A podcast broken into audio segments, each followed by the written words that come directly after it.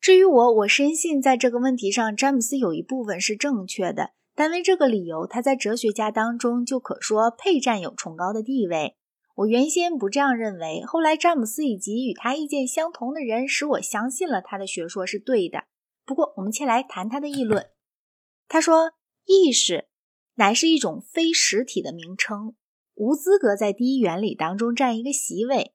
那些至今仍旧死抱住他的人，不过是在死抱住一个回声即渐渐消逝的灵魂。”给哲学空气留下的微弱余音罢了。他接下来说，并没有什么原始的素材或存在的质，与构成物质对象、构成我们关于物质对象的思维材料的素材或存在的质相对立。他说明，他并不是否定我们的思维执行着一种认识功能，这种功能可以称作意识到。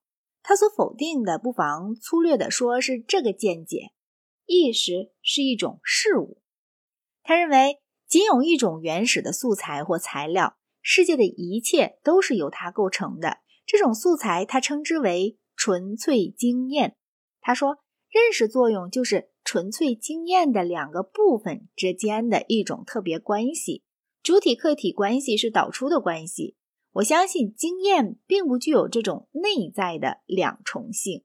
经验的一个已定的未分割部分，可以在这种关系中是认识者，在那种关系中是被认识的东西。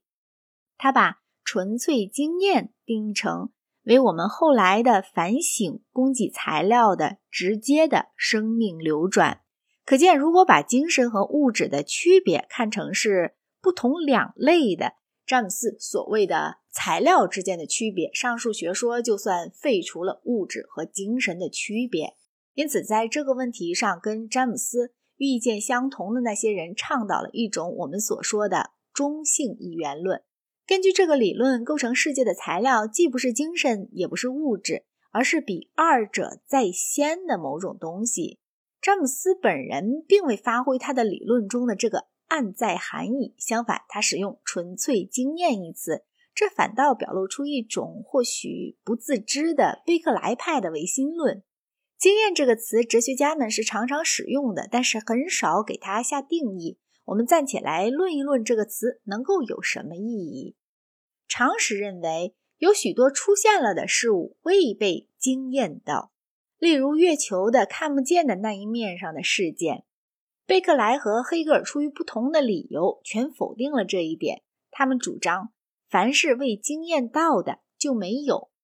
他们的议论，线下大多数哲学家都认为是不正确的。依我看来，就是如此。假如我们要坚持世界的素材是经验这样一种意见，我们就不得苦心孤诣地造作一些不像信得过的解释，说明像月球的看不见的一面之类的东西是指什么意思。除非我们能够由经验到的事物推断未经验到的事物。不然便难找出理由相信除我们自身外存在任何事物。固然詹姆斯是否定这一点的，但他所持的理由却不大有力。我们所说的经验指什么意思呢？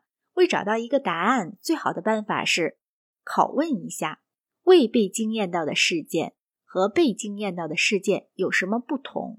看见或者身体觉触到正在下着的雨是被惊艳到了。但是完全没有生物存在的沙漠中下的雨未被惊艳到，于是我们得出头一个论点：除在有生命的场合外，不存在经验。但是经验和生命的范围不同，有许多事我遭遇到了，可是未注意，很难讲我经验到了这种事。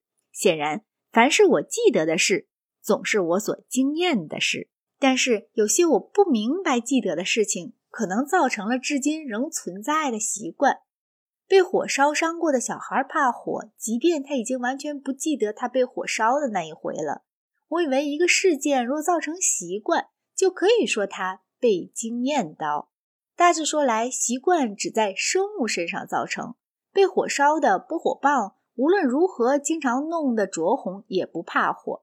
所以，根据常识上的理由，我们说经验和世界的素材不同范围，在这点上脱离常识，我个人看不出有任何正当的理由。除了关于这个经验问题外，此外，我觉得詹姆斯的彻底经验论我是同意的。